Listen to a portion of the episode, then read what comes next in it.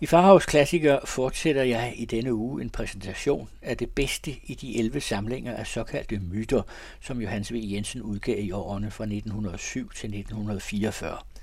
Knokkelmanden er fra Jensens første udgivende mytesamling, Myter og Jagter fra 1907. Første gang jeg så hende var i Krefeld en vinteraften. Det er så menneske dyr. Så blid og lidende var hun så forkommen og så uendelig god. Hun hed Kate. Vinteren ved Rhinen er ikke engang vinterlig. Hverken sne eller storm eller isgang af søen. Alt vejr er blevet opsat på ubestemt tid. Sol og vind har forladt det lave indland. Floden vandrer glansløst forbi. Den går i grå bølger som et ustandsligt tog af udvandrere. Over på den ene bred svejer færgen ud for strømmen og på den anden bred bliver stålkablet levende. Det strammes og står skælvende ned i vandet. Det bæver som en nerve. En halv mil oppe gaber en buebro i det tågede lavland som en uhyre målerlarve, og rundt i den vinterrøde luft rejser sig skorsten ved skorsten, hele vildnis af skorstene, hvorfra røgen stille bløder. Langt, langt ude står en milehøj pinje af røg, det er over Essens kanonværksteder. Et raslende sekundærtog bragte mig til Krefeld, just som alle dampfløjter pep fyraften og fabriksarbejderne i tusindvis spydes ud fra værkstederne. Gaderne i Krefeld lå med kold og ledersøle. Lygterne var tændt, men lyste ikke endnu. Da jeg senere på aftenen vandrede om i den sørgelige by, så jeg to blåhvide buelamper over en port og en grøn ildskrift varieté. Der gik jeg ind. Bortset fra de tyske uundværligheder, dumme Peter og den tykke mand, der ikke kan synge, man må smire de indfødte, var forestillingen af ganske international natur. En fransk sangerinde optrådte, to amerikanske knockabouts, en russisk atlet med mere, og alle disse trætte fabriksslaver på tilskuerpladsen havde godt af, hvad de så og hørte. Det lysnede i deres grove ansigter. De havde tilbragt dagen mellem maskinernes klør.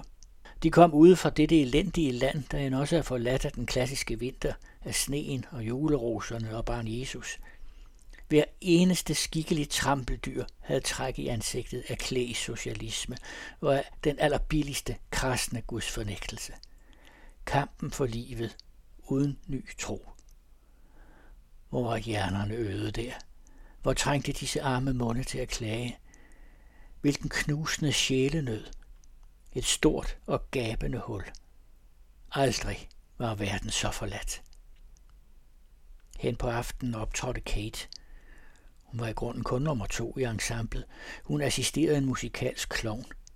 Men han gjorde lykke på grund af sin gyslige magerhed, sine fødders enorme længde og sin hæshed. Han var hæs som en dødning. Kate dansede. Hun var i blå silketrikot. Hendes runde ben rystede af kulde og af skræk. På armene havde hun blå pletter efter pryl, hun havde fået i kulissen. Hun var den slags smukke børn, der har græmmet sig fra de var små, der blev smidt omkring med. Kate havde født et par gange, kunne man se. Men moderglæden var blevet hende nægtet. Og dog smilede hun sødt og pigeagtigt. Der var en glorie om hendes person. Som hun dansede der til den rå knokkelmands musik, var hun en åbenbaring af det eneste rige og fine i verden. Klovnen steg ned fra sin pæl, hvor han havde siddet som en abe med begge ben lagt om nakken og spillet, mens Kate dansede. Han væbnede sig med et nyt instrument, en slags lut, der kun havde én streng. Nu fulgte den duet, som jeg aldrig siden har kunnet glemme. Kate stod ganske stille på tæerne og sang. Det var en lille gammeldags engelsk vise, sunget med et smerteligt skælmeri. Og rundt om hende, der sang, skrevede benraden med sin brustne lut. Strengen gav knæk nu og da som en kno mod en kiste, og selv frembragte han et omkvæd. Et bredt, rusten bræ. Mæh! Det lød forunderligt stærkt. Kates fine sværmeriske sang, og dette mæh, der var så rystende musikalsk og så ondt. Mæh. Alle tilskuerne sad stille. Og da den sære tvisang derop var forbi, havde alle de umælende munde klaget. Jeg så dem sukke, så skuldrene løftede sig. Jeg så deres øjne, at den smerte var gået lægende gennem deres sind. Anden gang jeg så Kate var i London nogle måneder efter. Det var endnu den samme vinter, men i London glemte jeg den, fordi jeg der glemte alting. Jeg boede i Stamford Street. Værelserne i stuen var lejet ud til enlige boende kvinder. Når jeg kom hjem om aftenen, regnvejr og søle var det altid, kendte jeg mine medlogerende i gaden. De stod dyngvåde og fortvivlede. De vinkede svagt i mørket, og samtidig hørte jeg dem græde under sjælet tørt og kvalfuldt, som børn, der er blevet borte. Mit værelse vendte ud til et tømmeroplag, og her gik der hver nat en stor, sort pladshund. Den truede og knirrede troligt hele natten. Når jeg hænder og se ned, stod den gerne foran porten på alle fire stride ben og med børsterne rejst. Lyden af støvlesinkerne mod flisen udenfor i den sene nat fik den til at tige på en ondartet måde. Den var som en fortætning af nat og af søvnløshed. Den stod stille timer i træk som en sort og farlig sprængkraft dernede. Hvor var der ondskab og kval i denne vågen af en vild hund. Jeg smed i nattens stillhed brænde ned på den, når den knurrede, og mens byen London murede i søvne, hørte jeg, hvor hunden blev tavs, mens den splittede træstykkerne til spåner i sine frådende tænder. Hvad jeg mindes fra den gang er mørket i London. Jeg så kun byen belyst en eneste gang, og der lignede den en by, vandet er sunken fra.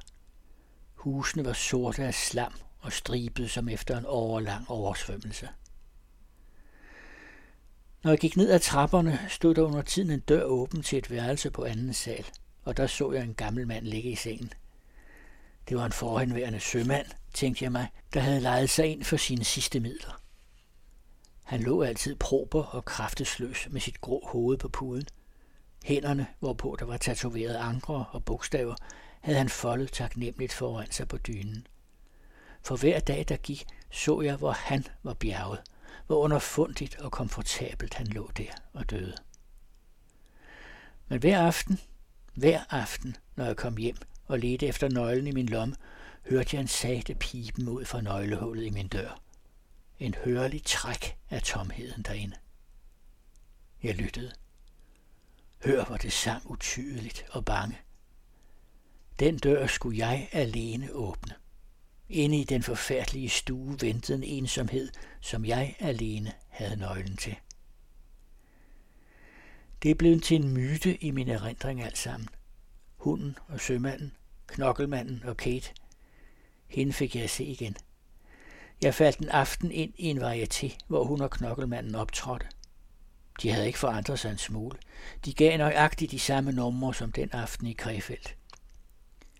Men da jeg nu hørte tvisangen igen, Kates lille smertelige skemske vise og den skinmagre abes dybe musikalske ravnesang, der slog det mig, at det var en livets og dødens duet, jeg hørte.